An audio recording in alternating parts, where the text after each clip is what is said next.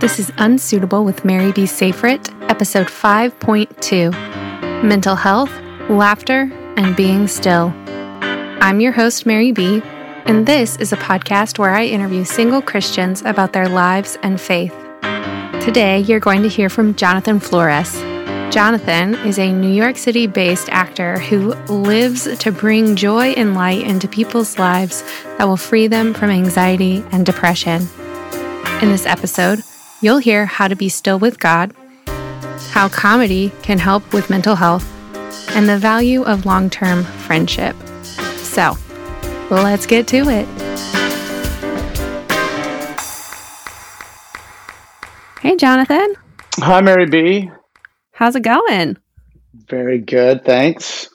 Good, good. Glad to hear it. Yeah. I would love for you to just start off talking about yourself a little bit. Tell the listeners kind of who you are, where are you based, how do you spend your time? Tell us about yourself. Okay. I am based here in New York City. I'm from Dallas. I call New York my home. I am compelled to the city just like most people are here. Just the culture, people from all over the world, um, mm-hmm. taking the subway. I love public transportation you know, I like that there's a lot of things filmed here, just the opportunities in film or commercial acting.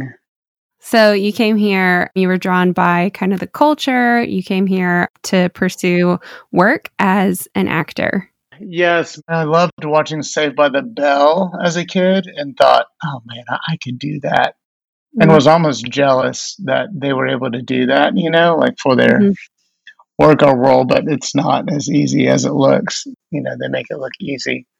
And so I was like, how do I become a part of that? And growing up where I did, I was mostly influenced by people in real estate. So it was always like doing acting or film was such a impossible, you know, it just was something that mm. wasn't even it's like don't even go there, don't even think because it's a hard way to make a living and it is and to have a family. So but anyway, sorry. When did I first? I remember being on set as a production assistant in Dallas. Mm-hmm. Angela Johnson, she's like a comedian.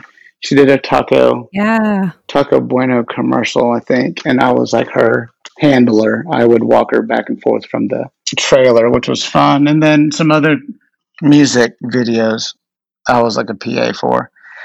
It was great, and like my friend ran a casting agency in Dallas, and she was like, "We need Hispanic hands."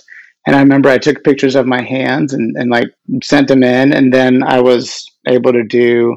It was the first time where I was like talent, quote unquote, for Taco Bueno, and then Schlotzsky's, which is a sandwich place down in Texas, and mm-hmm. then Mr. Gatti's, mm-hmm. which is a pizza place. So that was fun. That was my first time where I made some money as a hand model, and that was fun you know, I never had a manager, but I would just have my friend, a family friend, Luke Coffee. He's with Coffee Productions in Texas, and he would always mm-hmm. call me if to help them out. And also, there's a friends who run this theater in Oak Cliff called the Texas Theater, and Eric Steele, one of the partners, he would bring me in on you know to be like background or if I wanted to help on set. So that was fun. I got to do that. Thankful for those guys, and mm-hmm. and I would always go to them for advice. But and then I came up here and took improv classes at UCB Theater, and that mm-hmm. was back in 2008, and that was like the best. I'd never done something where I thought, man, this is. I don't know. I just really enjoyed it, mm-hmm. and so I met some people through there. I was able to do something on MTV. I was like a um, background actor for some. It was kind of funny. It was like if fraternities were feminist. yeah, and, and so this was a couple years ago, but that was fun. And then was able to be on some other sets for things. I did like a laugh track for some show, and I don't even remember how I got to do. I think my buddy James Coker, he was he was involved in stuff, and that's what that's right. So I got to do a lot of production PA work, production assistant for um, Ray Donovan, and then this show called Iron Fist. I think it's some Netflix show. And then I got a manager last year. This time last year, I was watching the marathon at a friend's house, and somebody there was a casting director that I was talking to.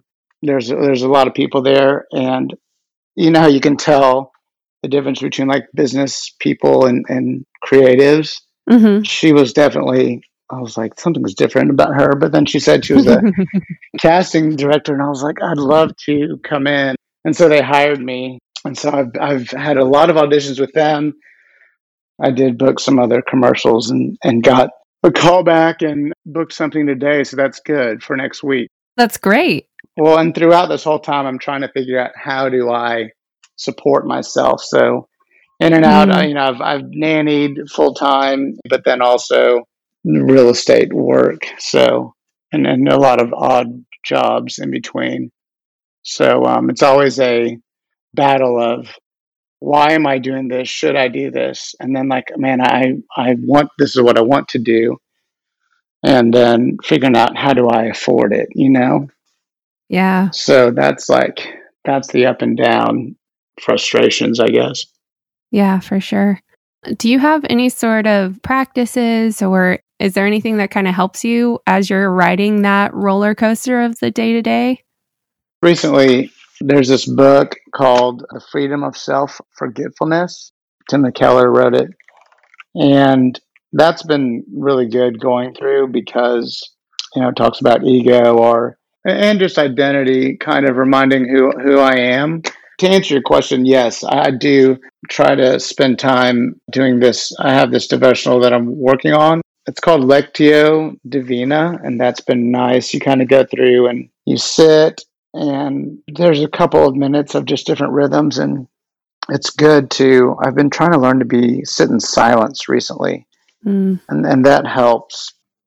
You know, I'm not like really good at meditation, and it's slow, contemplative, like praying of the scriptures. So you know, it enables me to to become like um, a means of union with God. So instead of it being like I don't know something to check off, it's it's really mm-hmm. good because it just makes you think more. So there's like five different rhythms, and the first one's like prayer and preparation. That's like five minutes, and usually there's the Valley of Vision. There's these prayers that kind of start to guide, and then the second one is reading, which is Lectio. These are the four movements. So that's like six minutes of reading slowly the passage three times, and then the third time underlining a word or phrase. And then the mm-hmm. meditation part is repeating this phrase and then allowing it to like interact with your thoughts, hopes, anxieties, desires, fears, and your joys. And then through that meditation, it allows God's word to become his word for us, a word that touches us and affects us at our deepest levels. And this idea called illumination just imparts understanding th- through that. It's not a special revelation from God, but the inward working of the Holy Spirit, which enables the Christian to grasp the revelation contained in the scripture. So, Hmm. yeah, and then there's a prayer, and then there's like the last five minutes is stillness and silence, affirming God's presence in your Mm. life. So, it's it's just I have trouble sitting and being Yeah. still, so this is a great guide. So, yeah, it's like I think it's only 20 minutes in total or 30 mm. minutes. Yeah. I love that. And I love that you've been able to kind of challenge yourself to sit in silence and to be still. That's hard for me as well. Yeah. But I think it's really important because it keeps coming up. Yeah. So it's a little breadcrumb that God seems to be pointing me to. Yeah. It's just funny how how much noise is is in one's mind or my mind when I'm Mm. quiet and I think I just I don't like the silence because it brings up all the other stuff, you know, so I'd rather be running around doing Mm. things. To sort of shift gears, on your Instagram bio, you have this mission statement that you live to bring joy and light into people's lives that will free them from anxiety and depression. Yes. I would love for you to talk about your mission statement a little bit, if you would also call it a mission statement. It sounds very missional. Yeah, I forget about that. Yeah. Would you talk a little bit about that, maybe where that came from, and then how you try to live that out through your life and maybe your work? Yes. So I was always a happy person Mm-hmm. and, you know, had a very easy life, I think. And I grew up in the church and I grew up believing because of, of my, because where I lived, I grew up believing that God favored white people because I Mm. grew up in a very, I I guess they call it third culture kid. But my dad was a janitor and he was from Mexico. And we lived in this um, part of town that was most predominantly white. I think there was one other Mhm. Hispanic or two or three in my class, but no one ever said that to me. But I would just compare our house, which was on on the campus, to my friends, and even our church. The church my parents grew up in was a bilingual Hispanic church, and it was just totally different. And I always just felt like an outsider. So, and part of my personality is I love including people, and I Mhm. just I know what it felt like to be alone or like an outsider or anxious, I guess, as a kid Yeah. and I just hated that feeling. And I wasn't the best student, and um, I would have you know had trouble paying attention or sitting still. And so, I mean, in 2nd Mhm. grade, I had mimicked this person in my class who I don't even think she spoke a word, but the teacher. They, te- they tried everything. They they sat me and they said, "Do everything that she does," and it turned Mm. out terrible because I just sat by her, and if she, you know, if she went to brush her hair or not brush her hair, but you know, move something out of her hair. I basically just like Mm. shadowed her, and everyone thought it was funny instead of you know was helpful. So I, you know, class clown. I just laughter allowed me to escape, I guess, things and not think about things. So I, I just I did that a lot, but. You know, depression and, and mental health just wasn't talked about growing up. I remember I was Yeah. went to this hospital and it's like sophomore year of high school and took a test for ADD and surprise surprise you know had it. And I mean it was the worst. I just I didn't know mm. anything about it. I didn't know anyone that had it. It wasn't talked about. And I mm. just thought that it, it just kind of aff- affirmed my oh yeah I'm Hispanic and not like my friends you know it just made more of a division, I guess. And I Mm. just believed that I couldn't do certain things. But it was so weird because I was very joyful. I love being around people. So I kind of gave up on school, but was like tell stories, you know, to groups. And I was always wanting to bring, you know, all I can bring is just like entertainment to people, you know, and Mm. be, be almost like a joke. So I, I took that on at an early age. It wasn't all good, you know, but Yeah.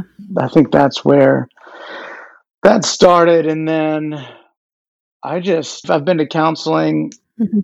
and that's been really great. And there's this type of counseling called EMDR, eye movement desensitization and reprocessing. It's a psychotherapy treatment. It's basically where you, we have in our minds old memories and they can be tapped into, but it's almost like a hypnosis.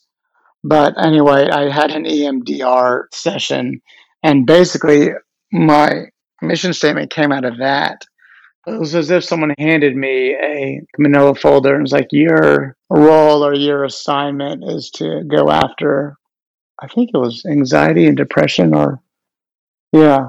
And so it sounds so crazy, but you know, the comedy when just laughter is is very helpful in, in my life. And I mean, even my dad, I remember my dad laughing watching um, shows with him growing up as a kid. And and that's what like uh, you know life is hard for everybody but um, i remember i remember especially how that made my dad change his mood and i just loved that but it's funny because whenever i'm down i don't like reaching out to people because i Mm. always feel like i should be up you know Mm. if that makes sense it's always like all right make us laugh you know or i feel like oh no that's all that i can bring to people Mm. and I love encouraging people. And so, but I don't do that, I guess, if I'm not encouraged. Does that make sense? Or sometimes I try to. So I don't even remember what your question was, but um, yeah. No, that was great.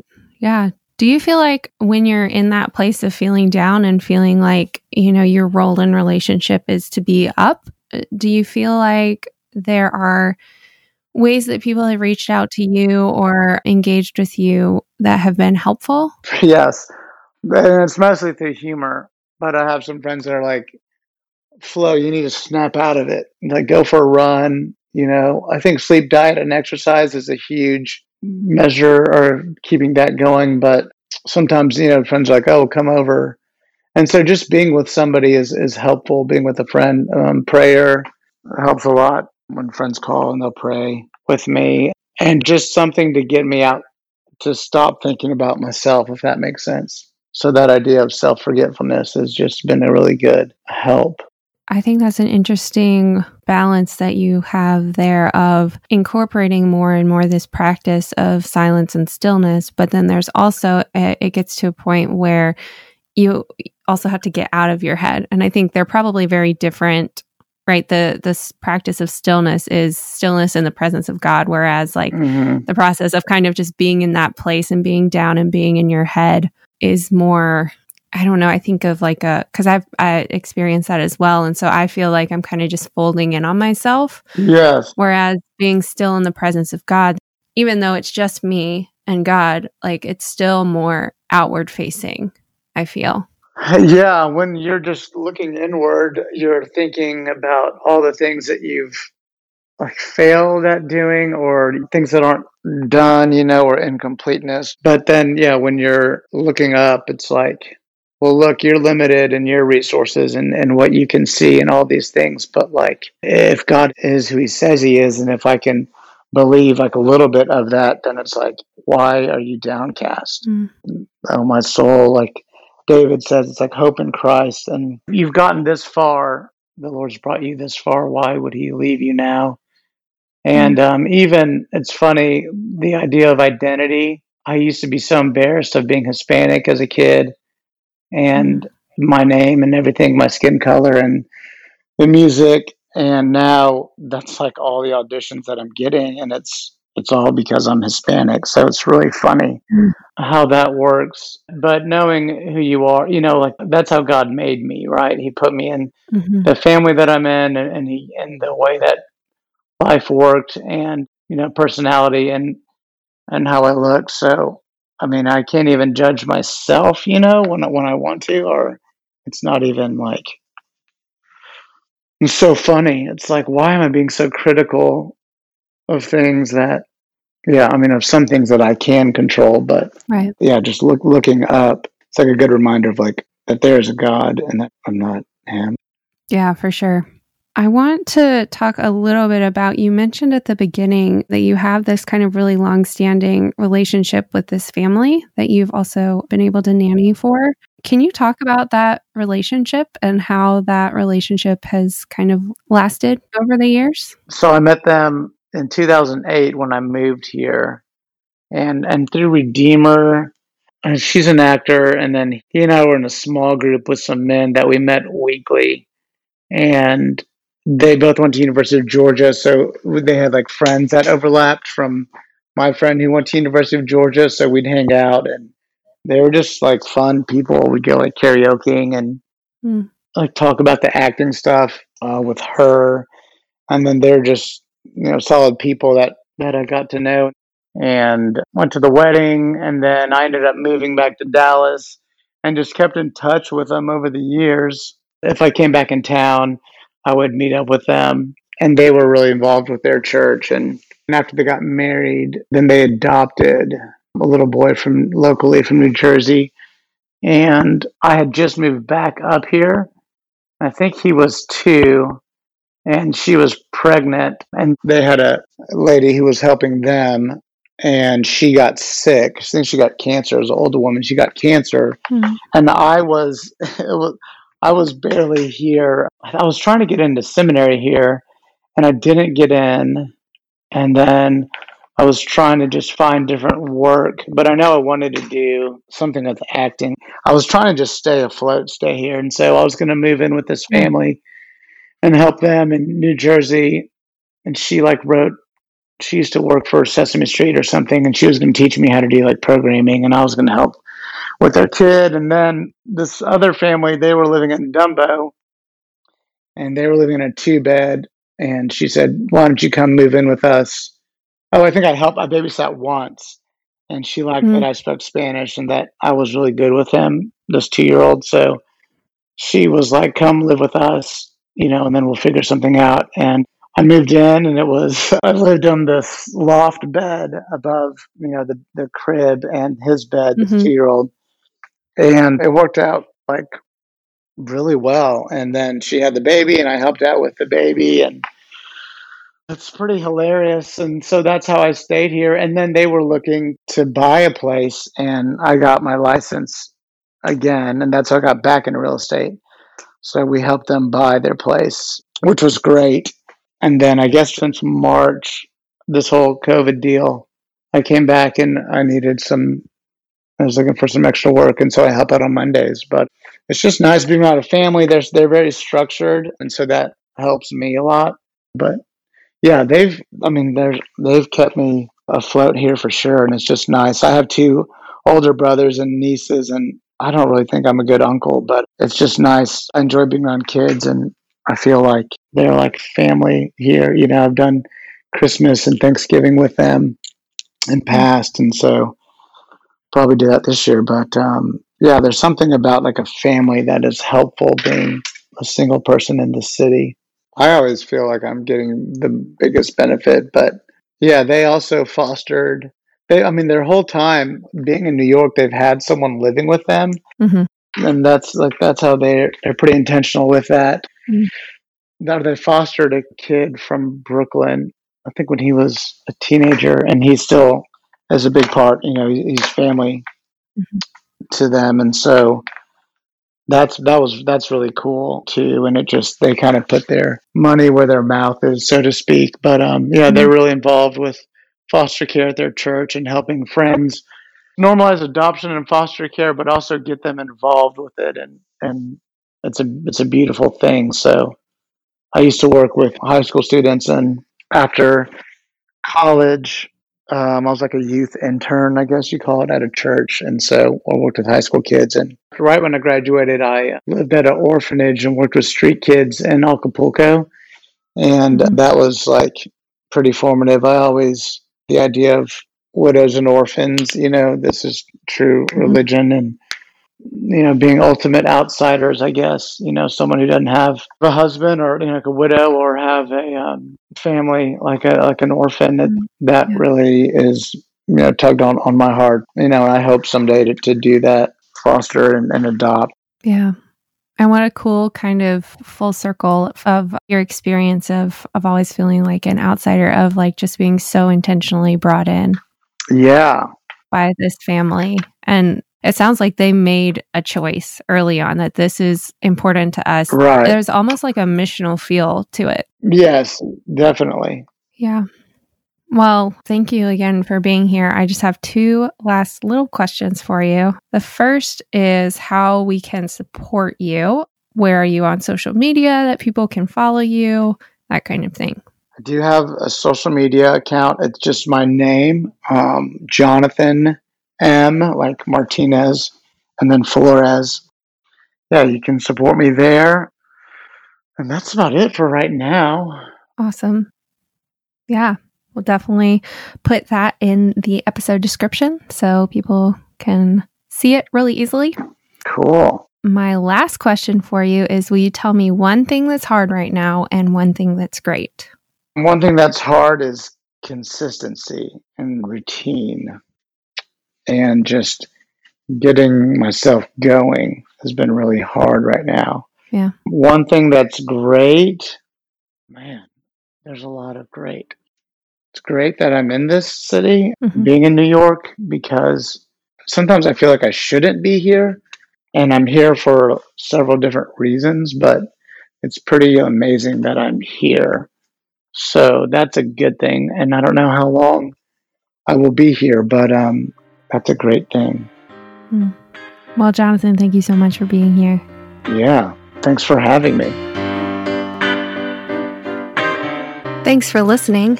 You can follow Jonathan on social media at Jonathan M. Flores.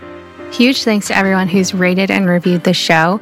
It is a huge help to help people find the show. If you'd like to support the show, head over to Apple Podcasts to rate and review. For resources designed to help single Christians like you thrive, head to my website, marybsafrit.com. Unsuitable with Mary B. Safrit is produced by Ashley Hong. Sound engineering is by Andrew Kim, and theme music is by Chad Rollinson. That's all for now. Catch you next time.